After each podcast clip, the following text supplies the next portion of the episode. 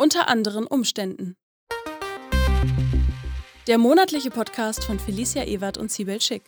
Gespräche zwischen zwei Feministinnen über politische Ereignisse, über die sie unter anderen Umständen nicht sprechen müssten. Hallo und wunderschönen guten Tag. Hier kommt Folge 18 von Unter anderen Umständen. Unter anderen Umständen wird produziert von ND, die linke Tageszeitung aus Berlin. Heute haben wir beide jemand ganz, ganz Wundervolles eingeladen, nämlich Ravna Marin Siva. Ravna hat Philosophie, Germanistik und International Management studiert und beschäftigt sich seit vielen Jahren mit Gender- und queer-theoretischen Ansätzen, unter anderem in der Erziehung. Sie ist älter von drei Kindern und lebt mit Sina Familie am Berliner Stadtrand. Ravna Siva hat einen Blog Queerziehung und schreibt auf sozialen Medien. Sie hält Vorträge in Kitas und auf Familienkongressen wie der FEBUB. Hallo Ravna, schön, dass du bei uns bist. Hallo. Wir haben dich natürlich auch noch mit einem, äh, mit einem weiteren Hintergrund äh, heute hier eingeladen. Ähm, du hast ein Buch geschrieben. Genau, ich habe ein Buch geschrieben, nämlich äh, Was wird es denn, ein Kind über geschlechtsoffene Erziehung? Ich habe das zufällig hier gerade äh, in der Hand ich habe das zufällig gelesen. das, äh, da wir natürlich nur ein Audiopodcast sind, ähm, könnt ihr dieses wundervolle, mega coole Cover jetzt natürlich hier nicht sehen. Ich habe äh, schon im Zug, habe ich auch einige, ich will mal vorsichtig behaupten, neidische Blicke bekommen, als sie allein dieses Buchcover gesehen haben, die dann mal so rüberschauten, ah, mega cool, das schaut gut aus. ja, und äh, da möchte ich schon direkt anfangen. Ähm, die Betitelung finde ich schon ganz, ganz wundervoll, weil das, ähm, da sehe ich auch ganz viele Verbindungen aus meinem, äh, naja, jetzt mittlerweile vielleicht gegenwärtig nicht mehr, weil das Kind schon ein bisschen größer ist, äh, aus dem früheren Alltag, weil diese Frage auch sehr häufig gestellt wurde. Und ich finde die, allein die Wortwahl, wie geschlechtsoffene Erziehung gelingt, denn das hat mir auch einen persönlichen Anstoß nochmal gegeben. Äh, ich habe auch ganz häufig nur äh, den, den Begriff verwendet, geschlechtersensible Erziehung oder, oder geschlechtergerechte Erziehung. Und den Begriff geschlechtsoffene Erziehung, das, äh, das, das kehrt ja schon, schon krass viel um und das finde ich super spannend, dass, ähm, dass hierbei äh, grundsätzlich die Bedingungen einfach mal umgekehrt werden und äh, nicht davon auszugehen, dass, äh, dass Kinder äh, mitunter einfach schon längst vor der Geburt schon irgendwie ein angeborenes Geschlecht hätten, sondern um Kindern möglichst viel Freiraum und Schutz zu bieten. Das finde ich einen ganz, ganz wundervollen Ansatz und äh, das spricht mir persönlich ziemlich ja, ziemlich aus der Seele, muss ich dabei ehrlich sagen. Äh, ich gebe zu, das, äh, das können wir gerne drin lassen. Ich habe gestern einen Vortrag in Hamburg gehalten. Eventuell habe ich das Buch, äh, weil ich es ja ohnehin schon dabei hatte, auch äh, kurz den Leuten gezeigt und habe gesagt, hier, äh, kauf das Buch. Ich habe, glaube ich, ich habe, glaube ich, äh, äh, mehr Geschäftsfrau-mäßig für dein Buch äh, gemacht als für mein eigenes Buch. Ich sage den Leuten bei meinem immer, ihr könnt den ganzen Quatsch im Internet kostenlos nachlesen. Und dann sage ich immer, ja, das mache ich, weil ich eine schlechte Geschäftsfrau bin. ich hoffe, wir können das alles drinnen lassen. Ich finde das nämlich gerade sehr personality-mäßig. Das finde ich sehr schön. So. Jetzt haben wir.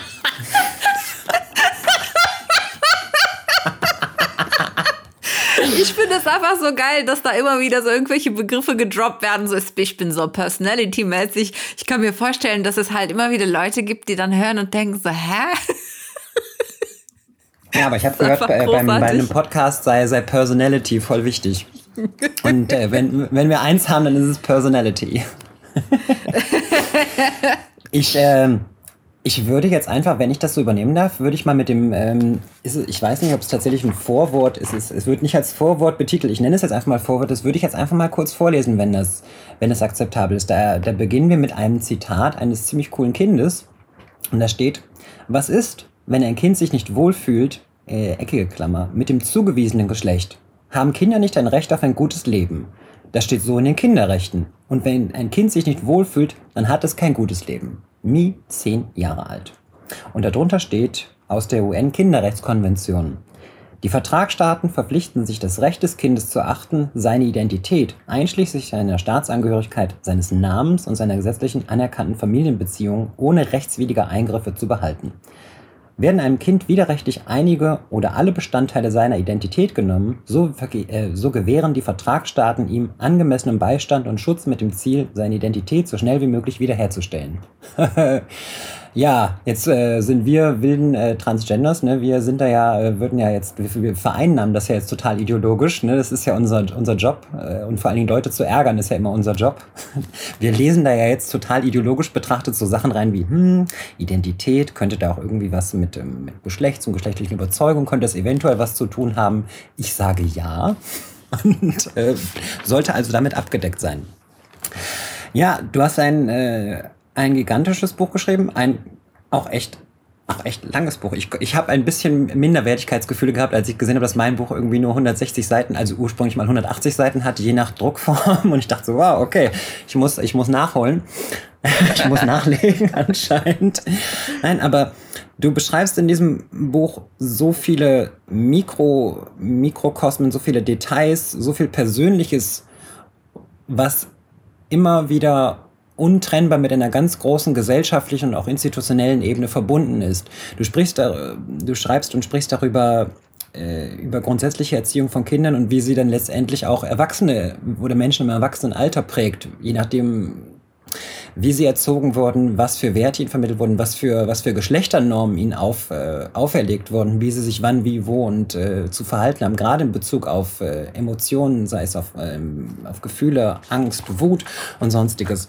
Und das finde ich unfassbar wichtig, um, um Leuten die Verbindung hierfür, hierfür einfach klar zu machen. Und das auch in Bezug ähm, speziell auf transgeschlechtliche Kinder. Das habe ich gestern auch im, im Vortrag immer wieder gesagt, dass die, dass viele Menschen ähm, viele Verbindungen nicht, nicht sehen, nicht begreifen, weil sie denken, dieses Transsein, das passiert doch bestimmt irgendwie so bei Leuten um die 35 oder so. Und dann ist das dann, so ploppt das einfach so aus dem Nichts heraus, als ob, als ob unsere ganze, unser ganzes jüngstes Aufwachsen und die Erziehung, die uns, äh, ja, die uns mitunter angetan wurde, nichts damit zu tun gehabt hätte. Und als ob Transgeschlechtlichkeit einfach nichts mit den meisten Menschen zu tun hätte. Dabei zeigt sich ja darin der Umgang mit Transpersonen eben zeigt sich ja nun mal daran, was Leute von ihrem eigenen Geschlecht denken oder wie sie über ihre eigene Geschlechtsidentität nachdenken. Und äh, wie sie das immer wieder als Norm, Normalität, natürlichen Zustand und sonstiges begreifen. Ich habe den Eindruck, ich rede hier gefühlt schon seit zehn Minuten und ich habe dich noch gar nicht zu Wort kommen lassen. Das finde ich einen unhaltbaren Zustand. Aber ich, ich sag das, ich mache das so, ich, ich kämpfe hier gerade nur gegen meine weibliche Sozialisation an und äh, nutze die geringen Slots, die mir das Patriarchat zur Verfügung stellt, um auch mal reden zu dürfen. Aber jetzt möchte ich dich gerne endlich mal zu Wort kommen lassen, Rafnat. Schön, dass du übrigens da bist. Ein Drittel des Podcasts ist schon rum und wir hatten nur gequatscht, wie es Ebert. Genau, du hast ja ein sehr schönes und sehr wichtiges Buch geschrieben, Rauna. Was wird denn, was wird es denn ein Kind, die äh, wie geschlechtsoffene Erziehung gelingt? Und äh, ich würde dich erstmal fragen, was ist geschlechtsoffene Erziehung? Geschlechtsoffene Erziehung ist der Versuch, Kinder möglichst frei von äh, den binären Geschlechterstereotypen zu erziehen, äh, um ihnen selbst die Möglichkeit zu geben, herauszufinden, welches Geschlecht sie haben und sie da drin nicht einzuschränken, sie nicht einzuschränken in ihrem, ja, sie selbst sein, in ihrem Geschlechtsausdruck, in ihrer Art, Geschlecht zu erleben und auszuleben. Und würdest du das vielleicht an einem Beispiel festmachen wollen? Wenn wir mit einem ganz klassischen gegenderten Ding anfangen, äh, Kleidung, Kinderkleidung ist von Geburt an, von der kleinsten Babykleidungsgröße an ganz massiv gegendert. Und wenn ich jetzt einen geschlechtsoffenen Ansatz wähle, dann ziehe ich dem Kind einfach erstmal alles an, beziehungsweise alles, was mir gefällt. Das ist so ein Ding, was ich oft höre, dass Leute sagen, oh, ich finde das so niedlich, wenn kleine Babys in rosa Kleidchen äh, irgendwie äh, rumliegen. Und wenn ihr das so furchtbar niedlich findet, dann zieht eurem Baby ein rosa Kleid an. Ganz egal, was für ein Geschlecht diesem Baby zugewiesen wurde. Weil das Baby, dem ist das furchtbar egal, was es anzieht. Und äh, genau, Kinder erleben dann halt immer wieder, dass sie eben nicht nur in eine dieser beiden Kategorien gesteckt werden. Es ist etwas, was ganz massiv Kinder immer wieder erleben, dass sie über Kleidung kodiert werden und ja, im Grunde genommen die Kleidung äh, fremden Leuten auf der Straße erzählen soll, was für Genitalien unsere Kinder haben. Ja, vielen Dank für deine Ausführungen. Also ich hätte dich jetzt unter normalen Umständen gefragt, wie denn die Idee entstanden ist, dieses Buch zu schreiben. Aber ich kenne das ja aus deiner Biografie so, die halt auch in dem Buch steht, dass du dich auch schon vor dem Buch mit dem Thema auseinandergesetzt hast. Vielleicht dazu, ähm, wie wie das dazu gekommen ist, also wie du dich angefangen hast, zu dem ähm, Thema zu interessieren und ähm, dazu zu arbeiten. Eigene Betroffenheit. Definitiv eigene Betroffenheit. Ähm, genau, ich habe ähm, sehr früh. Ich erzähle inzwischen mein Leben, erzähle ich inzwischen immer so, dass ich ähm, früher ein Mädchen war und dann, als ich äh, jugendlich wurde, aber eben nicht zur Frau wurde, sondern zur Lesbe. Und irgendwann bin ich in der lesbischen Community zum ersten Mal auf Transpersonen gestoßen und dachte dann so, ja, das, da, da klingelt irgendwas bei mir, das fühlt sich für mich vielleicht irgendwie richtig an, keine Ahnung. Ich habe dann, als ich so 16, 17 war, irgendwie ausprobiert, eine Zeit lang als Junge durchzugehen und habe gemerkt, nee, ich bin kein Junge. Ähm, und dann habe ich das so ein bisschen in den Hinterkopf verbannt, habe dann angefangen, äh, Germanistik und Philosophie zu studieren und dabei äh, immer wieder Gender Studies ähm, mit aufzugreifen und habe da eigentlich unglaublich viel über Geschlecht gelernt, konnte das aber selbst auf mich nicht anwenden. Und dann irgendwann Ende 20 habe ich realisiert, es gibt nicht-binäre Menschen und ich bin einer davon. Das heißt, du hast einen sehr, sehr langen Umweg nach Hause nehmen müssen. Ja. Ja. Einen unfassbar langen Umweg, von dem ich hoffe, dass ganz viele Kinder ihn nicht gehen müssen. Ja, das ist natürlich äh, erstmal eine Dienstleistung, was du da gemacht hast mit dem Buch. Wie ist es, was halt die Kraft und die emotionalen Ressourcen angeht, sich mit dem Thema so auf dieser Ebene auseinanderzusetzen. Das, diese Frage stelle ich übrigens auch allen Menschen, die gegen ihre eigene Marginalisierung kämpfen. Also das hat jetzt nichts ähm, Persönliches mit dir zu tun, sondern es ist halt grundsätzlich ein Thema, eine Frage, die mich total interessiert, woher die Menschen die Kraft überhaupt nehmen, äh, auf dieser Ebene halt zu kämpfen. Wie ist es bei dir? Ich glaube, es ist so ein bisschen wenig Wahl zu haben ähm, es ist auch ganz viel das Gefühl, einfach für andere queere Kids, für nicht-binäre, für Trans-Kids ein anderes, eine andere Welt schaffen zu wollen. Also definitiv, ähm, ja, sehr viel Weltverbesserungswillen, der dahinter steckt. Ja, also die, deine politischen Ansprüche sozusagen dienen dir da halt irgendwie wie Sprit so. Ja, auf jeden Fall. Das, das kommt, mir, kommt mir sehr bekannt vor, diese Ausführung, die bessere Welt, bessere Welt zu erschaffen. Das finde ich einen sehr guten, sehr guten Ansatz. Und ähm, wenn ich darüber spreche, dann ist es natürlich auch immer die persönliche Betroffenheit, aber gerade wenn es um wenn es um rechtliche, rechtliche Dinge geht, dann kommen immer wieder Leute und sagen, hey, du hast das doch alles hinter dir, was, was kümmert dich das jetzt noch? Du bist doch durch mit dem Gesetz, was kümmert dich das jetzt noch? Also erstens, äh, ich möchte, dass das niemand anderem, niemand anderem mehr passiert. Ich möchte, dass kein Mensch mehr durch das äh, furchtbare TSG-Verfahren durch muss. Und ja, äh, hallo Welt, äh, auch wenn ihr euch das nicht vorstellen könnt, ähm, ich bin Mutter, aber die Bundesrepublik Deutschland erkennt das halt nicht an. Also auch wenn ich das Gesetz formal durchlaufen habe, es greift immer noch auf mich zu.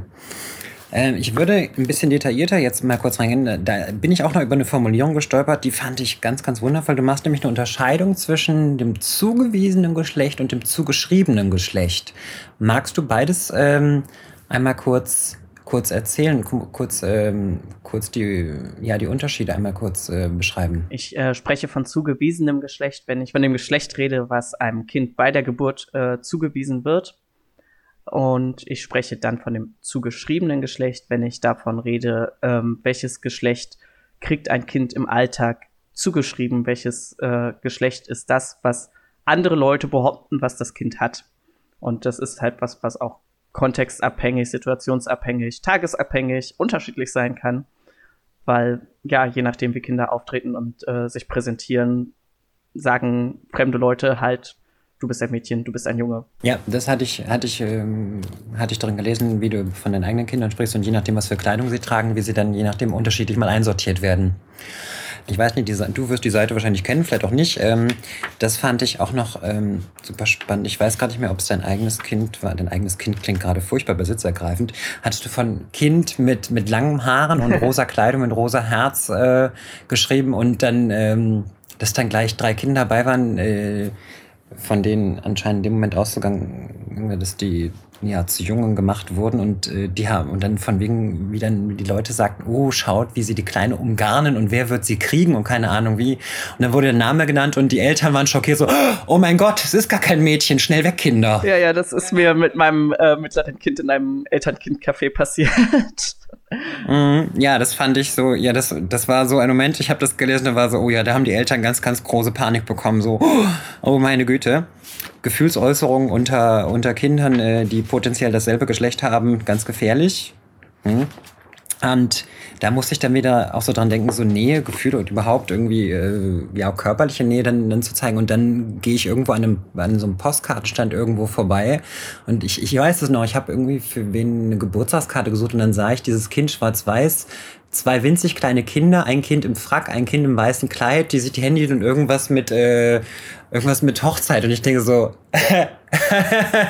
wie scheinheilig ist das denn? oder wie schräg ist das überhaupt äh, da da so zwei kleine Kinder die die vielleicht gerade schon sprechen können dann irgendwie zu zu Mann und Frau oder zu Braut und Bräutigam zu machen und äh, uns äh, irgendwie ideologische Indoktrination vorzuwerfen, wie, wie abgrundtief widerwärtig Menschen sein können, habe ich mir gedacht. Ja, deswegen die, den Part fand ich so, das habe ich gelesen und war einfach so, oh wow, cool, ja. Krass, das kommt mir irgendwo bekannt vor. Ja, du, du, ich, ich habe immer so viel zu, ich, ich habe immer das Gefühl, als möchte ich einfach mal so viel wiedergeben, als ob ich, um zu zeigen, dass ich das Buch auch wirklich gelesen habe. Und deshalb ergeben sich da selten irgendwie so richtige Fragen. Kann ich mal vielleicht eine kurze Frage dazwischen schieben an dieser Stelle? Bitte! Also jetzt, wo wir bei, na, du hast ja das Thema angesprochen, Felix, ja jetzt irgendwie dieser Vorwurf mit Frühsexualisierung oh ja, oh ja. und so. Und ähm, Ramna, du hast äh, ein ganzes Kapitel Gegenargumenten gewidmet. Unter anderem gegen diesen Vorwurf der Frühsexualisierung.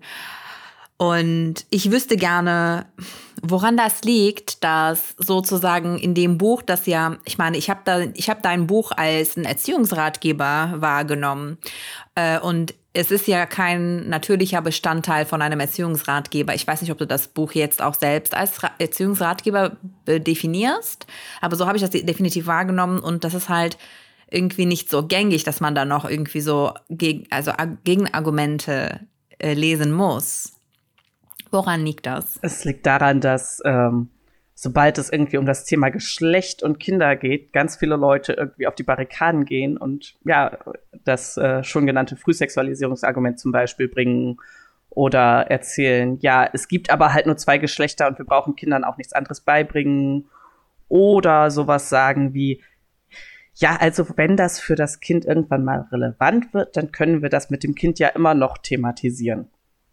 Und ähm, das ist was, das ist bei vielen anderen Erziehungsthemen gar nicht mehr ganz so massiv, wobei ähm, gerade so bindungs- und bedürfnisorientierte Erziehung schon immer noch gesellschaftlich viel, viele Probleme macht für viele Leute, weil die sich eben nicht vorstellen können, dass es gut ist, ein Kind nicht autoritär zu erziehen, zum Beispiel. Ähm, Genau, und ich fand das einfach sehr wichtig zu sagen, hey, wenn ihr ein Kind geschlechtsoffen erzieht, dann werdet ihr sehr wahrscheinlich mit Leuten konfrontiert, die auf diese oder ähnliche Arten argumentieren. Und es ist gut, wenn ihr Wissen habt, hauptsächlich für euch selbst, meistens bringt es nämlich gar nichts mit diesen Menschen zu diskutieren, aber für euch selbst, dass ihr die Sicherheit behaltet in dem, wie ihr erzieht. Danke für deine Ausführungen. Rafna, kommen Leute auf dich zu und sagen oder und haben so eine, so eine Bitte oder so eine Anforderung quasi so, gib mir jetzt mal den Zehn-Punkte-Plan zu, zu geschlechtsoffener Erziehung. So, also dass Leute wirklich so, so quasi so, so sagen, ja, wie, wie, wie funktioniert das denn mit dieser geschlechtsoffenen oder geschlechtsneutralen Erziehung? Wie, wie geht das genau? Das, das passiert tatsächlich eher selten, ähm, weil ich glaube, die meisten Leute, wenn sie anfangen, sich damit zu beschäftigen, werden sich sehr schnell klar, dass das einfach ein sehr großes Projekt ist, äh, irgendwie unsere verinnerlichten Geschlechterstereotypen aus unseren Köpfen wieder rauszukriegen. Ähm, was häufiger passiert, ist halt sowas wie, ja, wie kann ich das meinen Eltern erklären? Oder ähm, der Kindergarten ist da irgendwie, zieht da überhaupt nicht mit. Das sind eher so die Fragen, die an mich herangetragen werden. Meistens ist es nicht ein, ja, ähm, was, was kannst du mir denn äh, geben. Aber viele wollen so ein paar konkrete Beispiele halt hören. So, was kann ich denn im Alltag tun mit meinen Kindern, das ihnen so ein bisschen Offenheit gibt. Ich frage deshalb, weil ich habe es bei den Vorträgen manchmal gehabt, dass Leute irgendwie gehört haben, so du erziehst dein Kind ja äh, geschlechtsneutral. Und dann denken die, dass ich da voll, voll den krassen äh, Erziehungsapparat irgendwie, irgendwie ankommen lasse oder keine Ahnung was.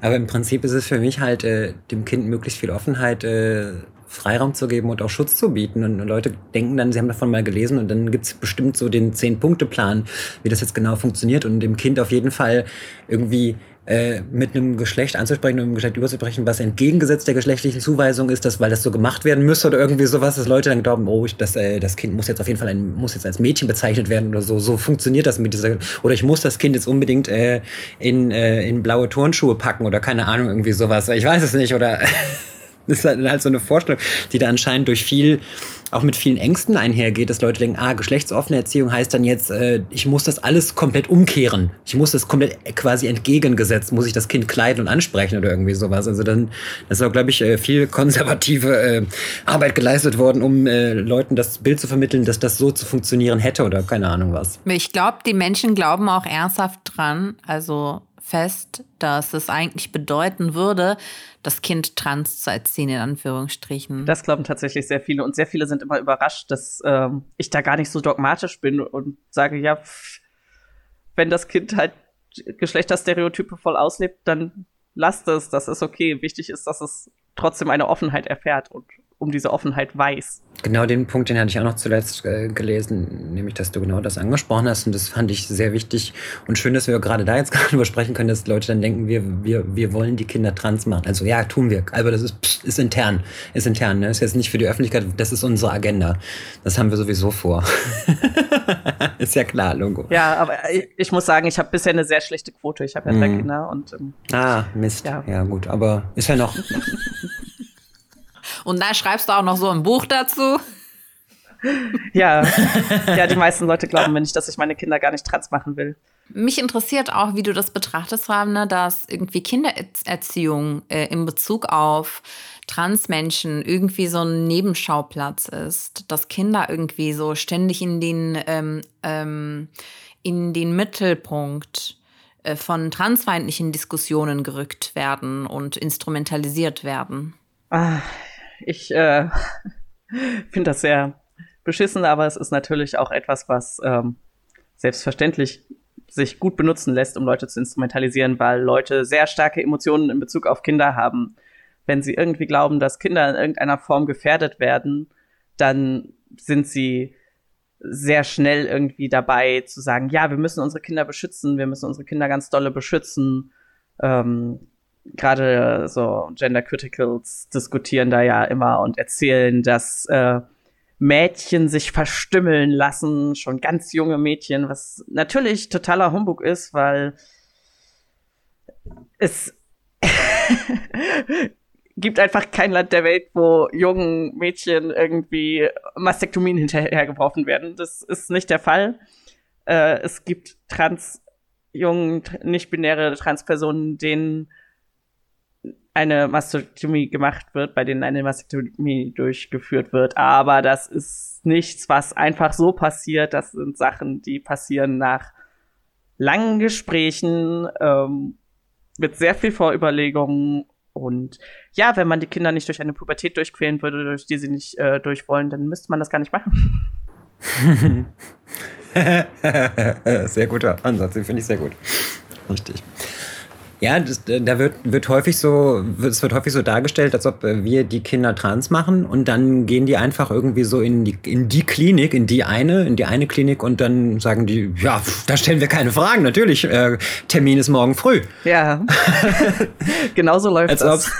ja, als ob es keine Krankenkassen, keine medizinischen Dienste Krankenkassen gäbe, kein, kein irgendwie so Fünkchen Verantwortungsbewusstsein oder irgendwas, als ob es keine Gespräche oder, oder überhaupt Anträge gäbe oder Ablehnungen oder irgendwas. Also da wird, äh, wird ja teilweise von einer, von einer Welt gesprochen, die ja für, für erwachsene transgeschlechtliche Menschen, nicht binäre Personen, so noch nicht mal oder einfach nicht schlichtweg nicht vorhanden ist. Das äh, was, was immer wieder, was immer wieder auftaucht. Da kann ich da jetzt noch weiter von, von mir erzählen, aber äh, es wird, werden halt immer Schreckensszenarien aufgebaut und dann, ja, und extrem emotional. Dann werden irgendwelche Fotos, also gerade auf Twitter, immer irgendwelche Fotos von irgendwelchen Jugendlichen geteilt, wo du gar nicht weißt, das könnte so einfach gefotoshoppt sein oder was weiß ich. Und dann äh, wird damit halt äh, ganz massiv Stimmung gemacht äh, diesbezüglich, wenn es doch eigentlich erstmal nur darum geht, das Kind sein zu lassen sein zu lassen, wie es eventuell sein möchte und oder vor allem dem Kind Raum und Zeit zu geben, um sich sich kennenzulernen, sich ausprobieren zu dürfen. Was würdest du dir wünschen von, von Menschen, die sowohl Kinder haben als auch Kinder frei leben, irgendwie in Bezug auf ähm, Kindererziehung? Also welchen Sinneswandlung würdest du dir wünschen? Ich würde mir wünschen, dass generell mehr Menschen mitgedacht werden, nicht nur in Bezug auf Geschlecht, sondern auch in Bezug auf ganz viele andere Dinge, dass Kinder Vielfalt wirklich von klein auf erleben dürfen und dass Kinder die Möglichkeit bekommen, ja, sie selbst zu sein, ohne dass sie da drin eingeschränkt werden aufgrund irgendwelcher Erwartungen, aufgrund von das macht man so die einfach ja von anderen an sie herangetragen werden. Dann habe ich jetzt vielleicht eine persönlichere Frage. Was würdest du deinem Vergangenheits-Ich sagen? Heute in Bezug auf die Zeit, in der du in, deinem Bewusstsein, wie du jetzt heute lebst, wie du dich heute empfindest. Weil ich habe ich hab immer so eine konkrete Vorstellung, was ich meinem Vergangenheits-Ich irgendwie sagen würde, aber ich, ich, es ist, es, ich weiß, es ist ein sehr persönliches Ding, wenn du, wenn du das teilen magst. Ähm, ich würde, ich würde mich freuen. Was, welches Vergangenheits-Ich, welches Alter dieses Vergangenheits-Ich jetzt auch gerade hat, ist jetzt dafür nicht so relevant, aber ja. Ich glaube, ich würde meinem Vergangenheits-Ich gerne erzählen, dass es andere Menschen wie mich gibt. Dass es andere Menschen gibt, die weder männlich noch weiblich sind. Und dass das völlig okay ist. Und ja, dass es äh, was ist, wo ich mich reinfinden werde und äh, wo ich nicht mich ewig drauf aufhängen muss und dass ich nicht üben muss, eine Frau zu sein. Wunderschön gesagt und vielen, vielen Dank dafür. Ja, dann sind wir auch schon am Ende von Episode 18 unter anderen Umständen featuring Ravna Marien Siever. Vielen Dank, dass du dabei warst. Vielen Dank für deine Zeit. Vielen Dank für dein wundervolles Buch. Was würde es denn ein Kind, wie geschlechtsoffene Erziehung gelingt? Und dann äh, würde ich an dieser Stelle sagen, äh, vielen Dank für eure Aufmerksamkeit dort draußen. Teilt diesen Podcast, abonniert ihn, liked ihn, erzählt euren FreundInnen davon. Macht im Prinzip alles, was ihr mit euren langweiligen Typen-Podcasts macht. Erzählt Leuten darüber und sagt, die sollen sich das anhören und den folgen. Nur wir haben halt den Vorteil, wir haben halt Inhalt und Personality. so. Was die anderen nicht haben, die weißen cis ja, abonniert diesen Podcast, damit das Wetter schön bleibt. Jawohl. Und alles, also das Buch und Ramnas Social Media Accounts etc. pp. findet ihr in den Show Notes und abonniert uns und guckt euch auch das gesamte Podcast-Angebot von Indie an. Da sind richtig saukoole Sachen dabei. Mach's gut, liebe Leute. Mein Name ist Sibel Schick. Und ich bin Felicia Evert. Bis zum nächsten Mal. Ciao. Tschüss. So, und zu Beginn des Podcasts habe ich mit einem Zitat von Mi, zehn Jahre alt, begonnen. Und jetzt haben wir noch etwas ganz Besonderes, nämlich ein Special, Special, Special, Special Guest, nämlich, nämlich Mi selbst. Hallo Mi. Hallo. Du hast, äh, du hast das Vorwort des, äh, des Buches hast du, hast du mitgestaltet und da hast du geschrieben, ähm, das habe ich bereits schon, schon zum Anfang des Podcasts gesagt, was ist, wenn ein Kind sich nicht wohlfühlt mit dem zugewiesenen Geschlecht? Haben Kinder nicht ein Recht auf ein gutes Leben? Das steht so in den Kinderrechten. Und wenn ein Kind sich nicht wohlfühlt, dann hat es kein gutes Leben. Wie bist du darauf gekommen? Wir, haben's, wir haben die Kinderrechte damals in der Schule durchgenommen. Wow, okay. Und da steht auch was drin, ähm, dass die Identität von Kindern geschützt werden muss. Und ähm, was glaubst du, was das mit, mit Transkindern zu tun hat? Hm, das ist eine relativ schwere Frage. Hm, ja, also Transpersonen haben ja eine besondere Art Identität.